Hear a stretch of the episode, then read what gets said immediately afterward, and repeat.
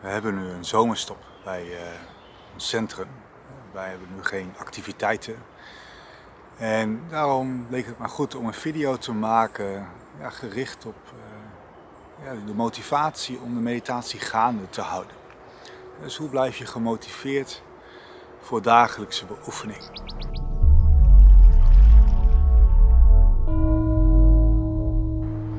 Allereerst is het goed om je voor te nemen om in ieder geval iedere dag te mediteren.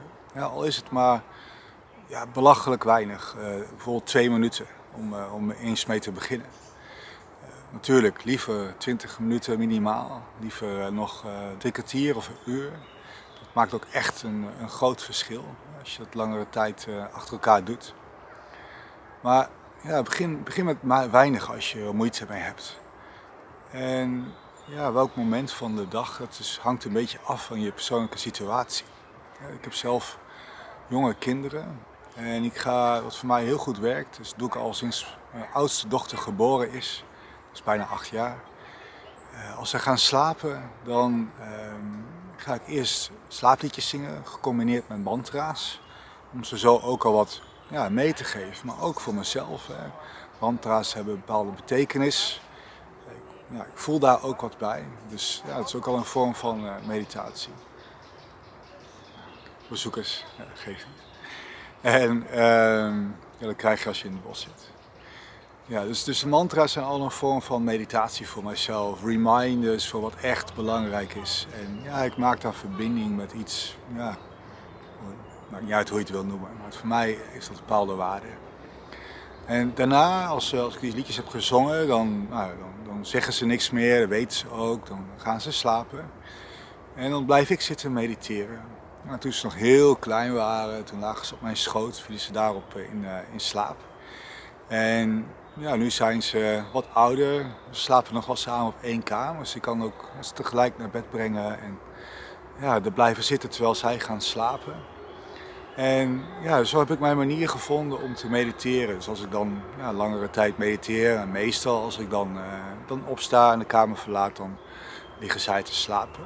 Ja, ik vind het ook heel mooi om zo wat daarin mee te geven, zonder daarin iets op te drinken. Hè, dus dringen, dus echt het voor te leven. En daarnaast denk ik ook dat het een veilig gevoel geeft. Dat ik daar zit in meditatie, sereen, rustig, kalm. Ja, ik vind het geweldig dat ik dat al zo lange tijd doe.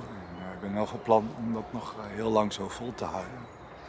Ja, daarnaast, dat doe ik niet altijd, maar probeer ik ook 's ochtends te mediteren. Want 's ochtends, dat heeft voor mij in ieder geval toch wel meer waarde.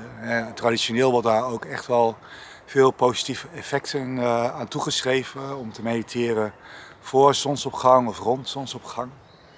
En wat ik zelf heel erg merk is dat als ik 's ochtends opsta, en daar heb ik allemaal ideeën van wat ik die dag wil doen, voor mijn gevoel soms ook moet doen. Hè? Allemaal to-do-lijstjes, dat moet ik nog doen, dat moet ik nog doen.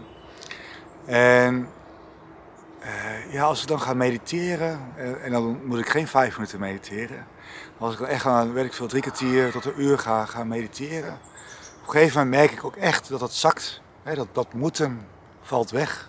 Die gedachten, die worden, mijn mind komt echt tot verstilling. Tot helderheid, tot kalmte. En vanuit daar ga ik dan de dag in. En dus dan ga ik eigenlijk vanuit die helderheid en kalmte de dag in. En kan ik het ook beter integreren, de meditatie in mijn leven. Kan ik het langer vasthouden, sneller op terugvallen. Ervaar ik eigenlijk de hele dag anders. Dus er zit echt wel voordeel aan om ook 's ochtends te mediteren. En dan... Ja, ik begon ermee, als je moeite hebt, dan begin met 2 minuten, maar 3 kwartier of een uur, dat helpt echt om die onrust te laten zakken. Hè. Dus ik word altijd wakker met een soort van drive, een soort van streven voor de dag. En als ik dat niet laat zakken, dan uitzicht dat ook eerder in stress en spanning, in plaats van meer vanuit het meer moeiteloos leven. En dan kun je nog steeds wel dingen gedaan krijgen, maar niet vanuit het moeten. Het is meer vanuit de overgave-modus in plaats van uit de doelmodus. Ja, en Ja, je hoeft. Mensen denken wel eens van, ja, ik moet helemaal stil zijn als ik ga mediteren. Er moeten geen mensen in de buurt zijn als ik ga mediteren. Maar dat is dus niet zo. Ja, je kunt gewoon mediteren in het bijzijn van anderen. Ja, je hoeft je ogen ook niet te sluiten. Ogen sluiten is eigenlijk alleen maar een hulpmiddel. En ja, zeker als je meer geoefend bent, ja, probeer met je ogen open te mediteren. En probeer dan ook eens te mediteren in het bijzijn van anderen. Ja, als je ergens moet wachten of zo, is een perfect moment om te gaan mediteren. Ja, dus dat zeggen ze ook wel, hè? Iemand die mediteert, die hoeft nooit meer te wachten. Ja, zelf heb ik dat ook gedaan met mijn kinderen. Toen ze kleiner waren, ja, ben je toch beperkter in de tijd. En ja, ben ik gaan mediteren in het bijzijn van mijn kinderen. Ja, daar ben ik gaan zitten, ook echt op een kussentje, ogen open. Maar dan niet specifiek gericht ergens je ogen op richten, maar gewoon ja, dingen laten komen en gaan. En, maar dan ben je een magneet in het geval van kinderen, dus die kinderen komen dan ook echt op mij af. En gaan op mijn schoot, klimmen op mijn rug. En, maar dat is mooi om dan mee te bewegen. En ze stellen ook vragen. En ja, ook vragen kun je gewoon beantwoorden. Als je maar niet identificeert met degene die antwoordt. En dat je opmerkt dat er geen ikje is. Dus dat het antwoord ook vanzelf opkomt. Dat een spontaan proces is dat zich ontvouwt. Dus dan, en net zoals je dan kunt bewegen, net zoals de adem zoals je vanzelf verloopt. Hè. Dus iedereen weet wel, oké, de adem kun je sturen, maar die kun je ook autonoom laten verlopen. En, maar in werkelijkheid, als je echt van een hoger niveau daarnaar kijkt, vanuit de absolute waarheid zou je het kunnen zeggen, is er ook dat sturen, het gebeurt ook gewoon spontaan. Ja, dus dat gebeurt dus ook met onze gedachten, die komen spontaan op. Hè, en de keuzes die we maken en de woorden die we zeggen, die we uitspreken, de handelingen die we doen, allemaal een spontaan proces. En als je dus gewoon mediteert in het bijzijn van anderen, ja, dan kun je ook gewoon antwoord geven op een vraag. Als je maar niet identificeert met een ikje die dat antwoord geeft. Ja, wat heel erg helpt ook is om je aan te sluiten bij een meditatiegroep, ook wel een sangha genoemd. Kijk in de buurt of er een sangha te vinden is, zoek op Vipassana meditatie in combinatie met je plaatsnaam op Google of andere vorm van meditatie kan natuurlijk ook. En ja, het helpt gewoon om het samen te doen. Als je samen mediteert, heeft het al een heel ander effect. Wij doen zelf ook al met ons instituut dan 30 dagen meditaties. Laatst was het 60 dagen. Elke dag 30 dagen lang via Zoom. En ook dan werkt het zo verbindend. Hè. Mensen konden zelf bepalen of ze de camera aandeden of niet. Maar los daarvan weet je gewoon, we waren dan de eerste keer in het begin met 160 mensen. Maar na 30 dagen werd het wel iets minder, logisch. Het is ook wel moeilijk om dus die motivatie te houden. Maar toch bleef er een hele grote groep over en er is ook een sterke vraag naar om dat vaker te doen, liefst altijd. We gaan het dus ook vaker doen. Maar je hoeft het daar niet van anderen af te laten hangen of van anderen die het organiseren, laat ik het zo zeggen. Je kunt ook zelf een klein meditatiegroepje van 3-4 mensen misschien maken of desnoods met 1 iemand anders. Het helpt al als je weet dat er iemand op je wacht om ook te verschijnen, om het ook te doen. En dus het effect van samen mediteren, dat is gewoon anders. Je zendt iets meer uit en dat is voelbaar ook in de meditatie. Ja, het is natuurlijk ook gewoon goed om te weten waarvoor je het doet. Je hebt zelf bepaalde drive natuurlijk om te gaan mediteren. Het is ook goed om te weten wat de wetenschap erover zegt. Hoewel, uiteindelijk gaat het om de eigen ervaring. Maar het is wel fijn om te weten dat de wetenschap onderbouwt dat het stress vermindert, dat het angst vermindert, dat het empathisch vermogen vergroot, dat je hart verder opent. Dat je emoties beter kunt reguleren, dat je pijntolerantie groter wordt. Ik weet het niet allemaal uit mijn hoofd, maar er zijn zoveel positieve effecten van meditatie die ook echt uit onderzoek voortkomen. En niet eens, het is zelfs ook in de hersenstructuren te zien. Hè? De grijze stof in de hersenen wordt op bepaalde plekken meer en op bepaalde plekken minder. En nou, die plekken waar het meer is, is dat voordelig dus voor de, nou, bijvoorbeeld dus die emotieregulering en andere effecten. En die vermindering is dus, zorgt dus voor dat je minder stress hebt, minder spanning en dat soort uitingen die voortkomen door de beoefening van langere tijd meditatie. Als ik het goed heb begrepen, uit mijn hoofd, volgens mij, eerst was gewoon onderzoek dat van minimaal 8 weken. En of dan hebben ze gewoon die 8 weken als onderzoekstijd genomen om dat aan te tonen. En later is er ook nog een onderzoek geweest dat het ook op kortere termijn al kan.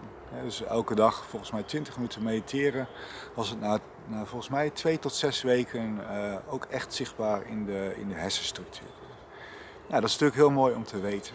Maar uiteindelijk is het natuurlijk het allerbelangrijkste je eigen ervaring. En, voor mezelf, toen ik begon met mediteren, bij Dingelman Boot was dat, Vipassana meditatie. Toen had ik al heel snel in de gaten van, dit heb ik nodig. Dit is, ik was toen overspannen en ik merkte gewoon, dit geeft mij rust. En zo heb ik het een jaar volgehouden, of een jaar gedaan. En het gaf me echt werkelijk rust, het hielp mij. En toen werd van Dingelman verwacht dat je in retret ging. Ja, daarvoor ook al. Alleen toen dacht ik, dat ga ik echt niet doen. Daar was ik niet klaar voor. Het jaar daarop voelde ik me toch een soort van verplicht om het dan te gaan doen. Want dat was eigenlijk een vereiste van Dingelman. En ik kwam die retret uit en ik dacht van wauw. Ja, meditatie heeft mij zoveel meer te geven dan rust. Ja, het is echt life changing. En dus mocht je nog nooit een retret hebben gedaan...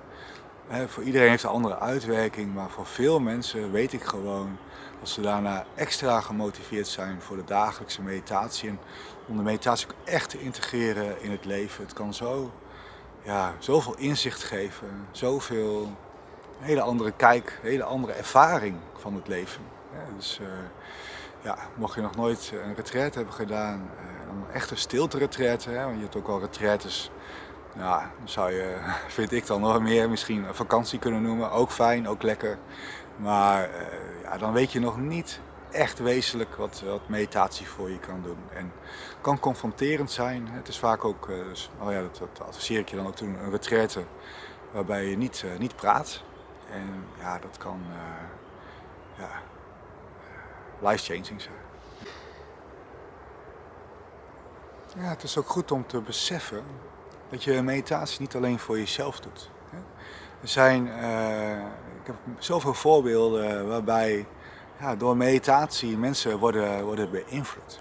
Een voorbeeld is dat van een moeder, die gaf aan na de zomerstop, dat haar dochter had gezegd van mam, wanneer begint de meditatie nou weer? Dus haar dochter merkte gewoon dat haar moeder anders reageerde naar haar, maar misschien, ik weet het niet precies, maar in zijn algemeenheid denk ik. Het is gewoon zo, als je minder mediteert, dan ben je reactiever op de dingen. Kun je dus minder goed je emoties reguleren. En dat is merkbaar bij anderen. Je straalt dat anders uit. En dat was dit hier een mooi voorbeeld van. En een ander voorbeeld is een man die ook al langere tijd bij mij mediteerde. En toen hij bij mij kwam had hij echt moeite om tot rust te komen, stil te zitten. Altijd in beweging, altijd op een stoel in beweging. En ik ben ook met hem in gesprek gegaan en aan hem gevraagd om wat hem daarbij kan helpen. Nou, toen kwam hij zelf ook met het idee om eerder aanwezig te zijn. Niet van tevoren thee te gaan drinken, want dat is wel gezellig. Maar hij dacht van het is goed om eerst zelf ook meer tot rust te komen als ik aankom. Dus hij ging dan al van tevoren in een meditatiezaal zitten, op een stoel dan. En met oordopjes in, met rustgevende muziek. En dat hield hem al om tot rust te komen voordat de meditatie begon. En het mooie is dat zijn buurman op een gegeven moment hem aangaf dat hij zo blij was dat hij was. Dat is een onderbuurman, dus je kunt je voorstellen wat voor geluid je naar beneden kunt maken als bovenbuurman zijnde. Als de onderbuurman had gezegd dat hij zo blij was dat hij was gaan mediteren, dat het gewoon een stuk rustiger was geworden. Ja, dat doet mij ook denken aan de chaostheorie. In de chaostheorie wordt gesteld dat een vlinderslag in Brazilië, dus wordt dat vaak als voorbeeld gegeven, een vlinderslag in Brazilië kan een paar maanden later een orkaan veroorzaken in Texas. Als je daar van daar zo goed over nadenkt. Dus dat, ja, je zet een bepaalde actie in de wereld, je zet een keten in gang en dat kan tot iets heel groots leiden. En zo denk ik ook echt van, nou, als je mooie dingen in het leven brengt, als hij mooie gedachten, alleen al mooie intenties die opkomen, dan heeft dat, ja, zet dat een andere keten in gang. Dat als er minder mooie intenties opkomen. En natuurlijk gaat het er ook heel erg om hoe mindful ben je. Op welke intenties ga je in? Welke impulsen ga je in? En welke impulsen laat je? Laat je toe, laat je door je heen gaan. Maar ben je niet reactief op. En ja, zo zal de meditatie ook een heel mooi effect hebben op de wereld. Ja, dus ik denk echt dat als een vlinderslag een orkaan kan veroorzaken een paar maanden later, dat een glimlach een oorlog kan stoppen. En misschien is dat te groot voor jou om dat zo te denken, maar iedereen weet dat als je naar iemand glimlacht, dat dat ook bij die persoon de dag bijvoorbeeld helemaal goed kan maken. Ja, en dat die persoon ook misschien ook anders gaat reageren naar andere mensen. En dat het toch een bepaalde keten in gang zet. En, maar al blijft het bij die ene persoon, dat die persoon een glimlach vangt, even een fijn gevoel bij heeft, nou, dan is het toch ook al waard. Dus zo geloof ik echt dat door dagelijks te mediteren we samen met z'n allen de wereld een stukje mooier maken.